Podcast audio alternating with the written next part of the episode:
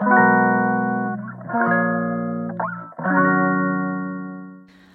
いマールのラジオマールです、えー、今日は1月29日日曜日ですね。はい。連日寒い。もう寒いです。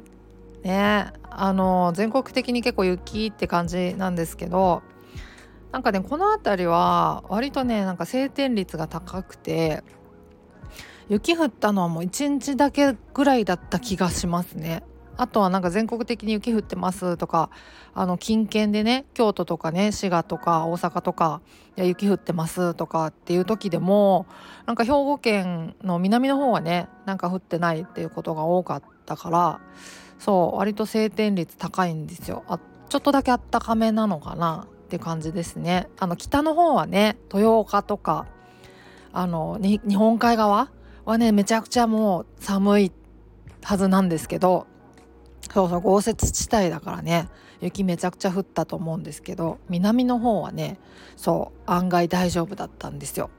ねもう寒いっすね。もうなんかこの寒波通り抜けたらちょっとずつ暖かくなってくるのかなという期待がをしてるんですけどどうなんでしょうね。寒いの嫌ですよね。肩こるからね。なんかもうぐっとなんか気づかないうちに力入っちゃってるからね。困りますなということでですね。今日はえっ、ー、と認知行動療法の中の暴露療法の話を、まあ、ちょっと改めて、まあ、基本のやり方みたいなことをなんかお話ししようかなとなんとなく思ってはいします。はいはい。そう。まあ、あの認知行動療法っていろんな要素があるんですけどあの、まあ、まず疾患のことについて知る仕組みを知る。なぜ発作が起きるのか発作とは何かどういうものなのかとか。でね不安って何で出てくるのか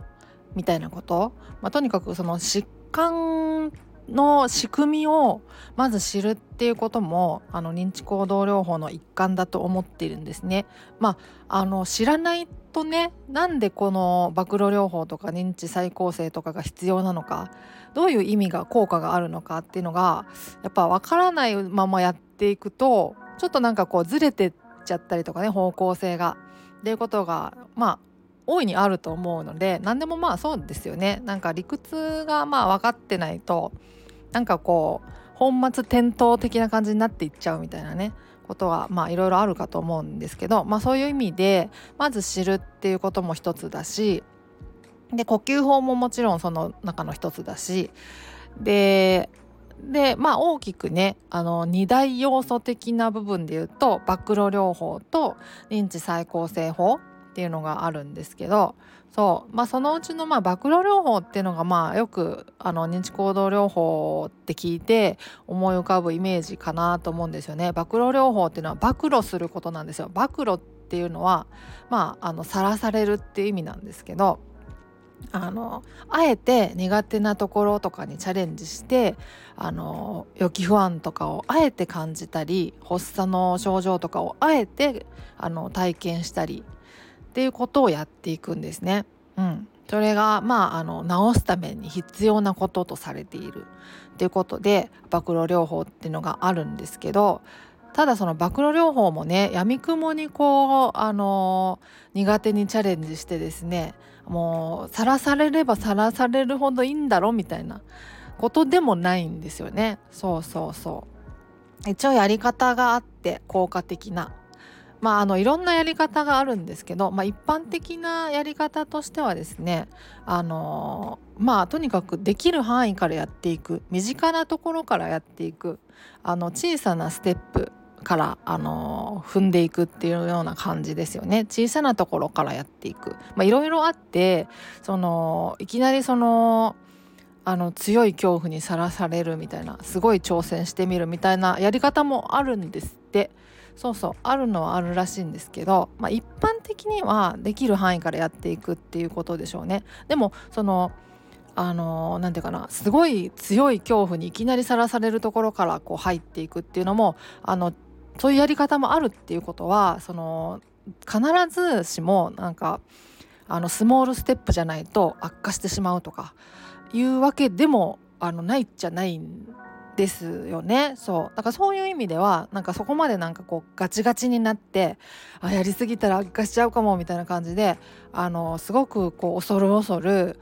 探り探りナーバスになりながらその目標をね設定したりっていう必要はそこまでする必要は、まあ、ないんだろうなって思ったりしてるんですね。そうそうそう。私もねなんか割となんかそんなあのそこまでなんかあのハードル設定に気を使ったわけじゃないのでまあまああのうんそこまでガッチガチに考えなくていいのかなと思ったりしてます。はい、で具体的に言うとまあまああのそのスモールステップでやっていくやり方で言うと私はそれをやったんですけど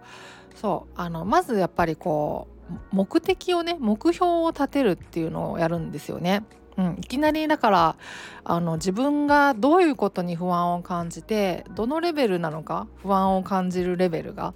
ていうのが分かってないと、まあ、目標を立てづらいっていうのがあると思うんですけどまあまあその辺を一旦こうあのー、自覚した上でねその目標を立てていくんですね。でその目標を立てるっていうのをその不安階層表っていうのを作るんですけどあの不安が階層になった表ですねそうそうを、まあ、まず作る目安として作るですね。でその不安階層表っていうのはその自分が不安を感じることをまあいくつかこう書き出してそれをこうレベル分けするんですよ。並べていく中あの少ないものから多いもの順番に並べていくんですね。うん、でそれでその一番その今のところ不安が少ないなっていうものからチャレンジしていくっていう形なんですけど具体的にこうどういうふうに目的立てるかあの不安階層表を作るかっていうことなんですけどね。あのまずはですね最終目標を考えるんですよ。で最終目標としてあのふさわしいものはえっ、ー、とねあの今はもう絶対にできないんだけどいつか必ずやりたいやるできるようになりたいっていうものを最終目標にする。もう今本当に絶対にできそうにないんだけどっていうやつ。そう例えばその飛行機に乗るとかっていうのかなりまあ最難関かなと思うんですけど、まあ、そういうことですね。いつかあの乗りたいなっていう思ったりすると思うんですけどまあまあそういうようなことですね。今絶対できないんだけどっていうようなこと。そうそう。でもなんか別に一生できなくてもいいやっていうようなことってモチベーションにつながらないからそのいつかは絶対やりたいとかいつかやれるようになったら楽しいんだろうなみたいなまあ、そういうことですよね。でまあプラスそのそもそもその疾患になる前にもできなかったようなことがあのできるようになるっていうのはなかなか難しいから疾患前にはできてたようなことであるといいと思いますね。うん、だからまあ飛行機なんか結構分かりやすいのかなと思うし、まあ、そこまで行かなくても例えば特急電車に乗るとかあの高速に乗るとかまあ、乗り物に限らず、まあ、どこそこに行くとかでもいいし何かをやるとかでもいいしとにかく今は絶対できないんだけどいつか絶対やりたいっていうようなことですね。それをまああの最終目標にする。それを不安レベルマックス100に設定してそれに対してあの不安レベル0っていうのを設定するんですね。全く不安を感じない状態。そう。で不安をまあ大体その家でゆっくりしてる時とかってまあまあ不安なかなか感じないんじゃないかなと思うんですけど、まあ、家でくつろいでる時を不安ゼロっていうふうに設定するとするじゃないですか。であの家でくつろいでる時がゼロであのまあ、例えば飛行機乗りたい乗れるようになるっていうのが100に設定したとしたらその10ずつね10段階ずつ不安レベル10ずつあの設定していくんですよ。不安レベル102030405060708090をあのそれぞれその少しずつその最終目標にあのステップアップして近づいていけるように細かくこう設定していくんですね。そう例えばそのまあ不安レベル0が家でくつろぐことだから不安レベル10だと例えばその家の近所散歩することとかになってきたりとか少しずつその最終目的のその不安レベル100に近づけるように細かくこう目標を設定していくわけですよ。もちろん自分が不安に感じることに関してですよ。そうそうそう。最終的に飛行機に乗るっていうのが100だとしたら間に別の乗り物に乗るっていうのを目的に挟んでってもいいと思うんですね。そう。だからその目的10が家の周りを散歩するだったら20があのちょっとバスで1区間乗ってみるとか。でそれができるようになったら30あの電車で1区間乗るとか。で次は不安レベル40が電車であの5駅ぐらい乗ってみるとか。なんかそういうふうにこう少しずつステップアップできるようにあのこう設定するわけですよ。だからあの0がまあ不安レベル感じない家でくつろぐっていうことだから実質まああの不安レベル10からチャレンジしていくわけなんですけどだからまああの最終目的の100に行くまで10段階あるっていうことですよね。うん、そのまあ目的を立てると。それで不安レベルその10から少しずつあのチャレンジしていくっていう形になりますね。そうそうそうであのもう一つその目的目標の立て方のこう目安としてよく言われるのが、えっと、75%ルールっていうやつがあるんですけどあの自分の不安レベルがこう75%ぐらいのあの目標が一番こう暴露療法のこうチャレンジする目標としてあの適切であるっていう言われてるんですよね。75%っていうのはあのできるんじゃないかなっていう可能性が75%ぐらいかなって思えるようなことですね今の段階でですよ。あの100%ややれる自信があるっていうのでは、まあ、目的として意味がないしあの全然暴露されないからね。その不安になったりとかあの恐怖を感じたりとかしないはずだから100%できるぞって自信があるようなことだったらね。それだと目的目標にならないし逆にこの50%ぐらいしかもう半分ぐらいしかあの自信ないな。一か八かだなもうみたいな。それぐらいのことだとちょっとハードル高すぎるわけですよ。うん、ちょっと頑張りすぎっていう感じだからまああの75%ぐらいの感じでできそうだなっていうようなことをまああの当面の目標にするっていうのは一つあの目標の立て方として目安になるかなと思いますね。だからもうあの最初のうちはねその家から出るっていうこと自体がもう怖かったりとかまあそういう感じだと思うんですけどその段階での75%ですよ。そうその段階で75%ぐらいだなできそうだなっていうようなこと例えばその家の周りちょっと5分ぐらいだったらいけるかなみたいなそういう感じですよね。で自分がねこう何ていうかいろんなことができるようになってくるとその時点での75%っていうのも変わってくるはずだからもう電車でなんか3駅ぐらいなら乗れるなみたいになってくるとあの最初にこう考えたその家の周りを5分散歩するっていうのがもう75%じゃなくなってるはずだと思うんですよね。もうそれだったら100%できるわみたいになってるはずなはずとは言わないですけどなってるんじゃないかなと思うんですよね。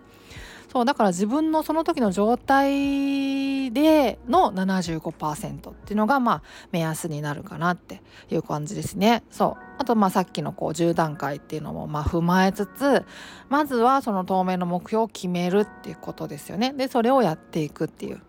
まあ、感じになりますね。そうそう、そんな感じ。もうね、あのー、そんな感じですよ。だからね、あのー、暴露療法の目的ってさらされることなんですね。あの不安を感じてあのまあなんならその発作起きるかもしれないしでも発作起きた時でもあの発作をこうの症状とかをねからこう気をそらさないようにするっていうこうそういう訓練なんですね。うんうん、だからねその暴露療法やる時に不安感じちゃったとかなんか怖くなっちゃったっていうのがあのすごいショック受けたりっていう話を聞くんですけどあの感じないと意味ないんですよね実はね。そう。あの不安とかあの恐怖とかにさらされる訓練だからそれを感じなかったら、まあ、訓練になってないっちゃなってないんであのさらされていいんですよ。さらされたら大丈夫。OK それで目標の立て方としては成功って感じ。そう。でそれをさらにこう乗り切れたら大大大成功っていう感じなんですよね。うん。そうそう。そんな感じです。だからあのあのよくね本当にあの不安感じちゃってとかショックでみたいな話を本当に聞くんですけどあの感じていいんです。感じないと意味ないんですっていう。そういう感じですね。はい。そうそう、まあ、そんな感じ。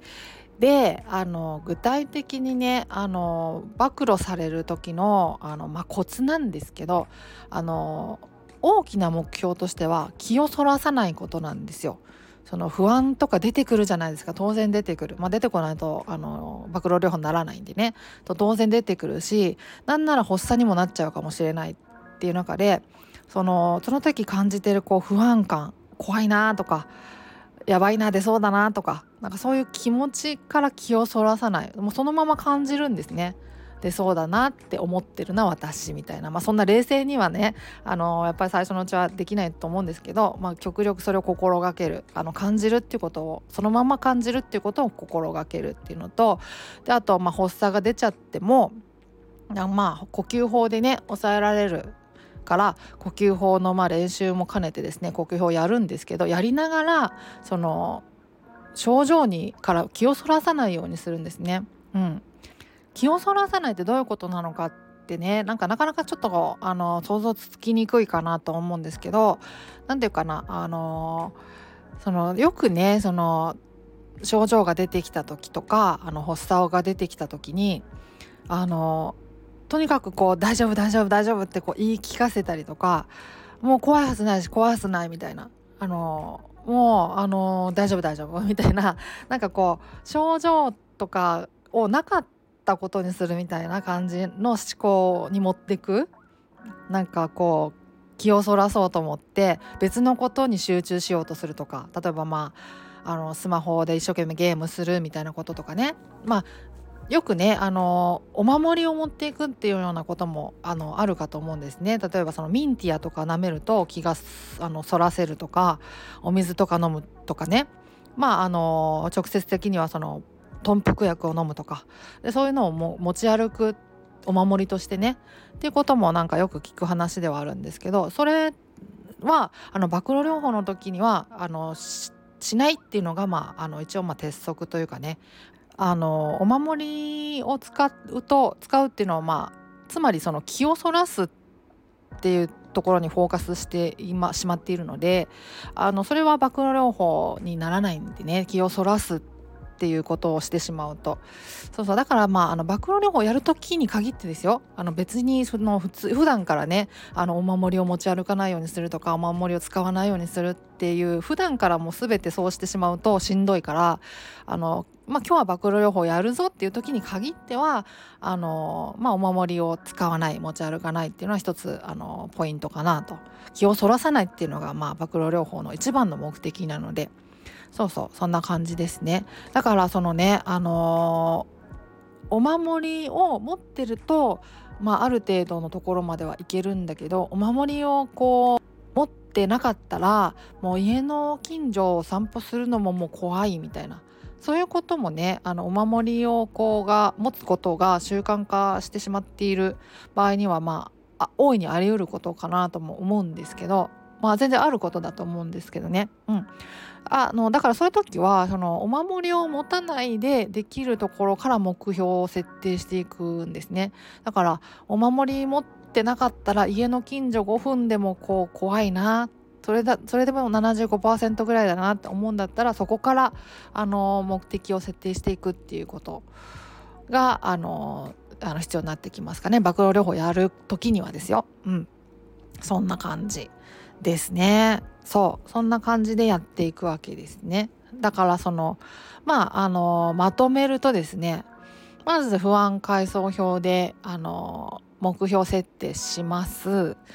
で実際やる時にはですねあのまあ気をそらさないっていうのを一つ大きな目標にしないといけないんですね。うん、だからその気をそらすためのあのもろもろのこうテクニックあの例えばミンティアを飲むとか水を飲むとか豚腹飲むとかだそういうことは極力控えるっていう感じでやっていくわけですね。そうまあそんな感じですね。で少しずつこうステップアップしていくみたいな感じですね。そうそうそんな感じ。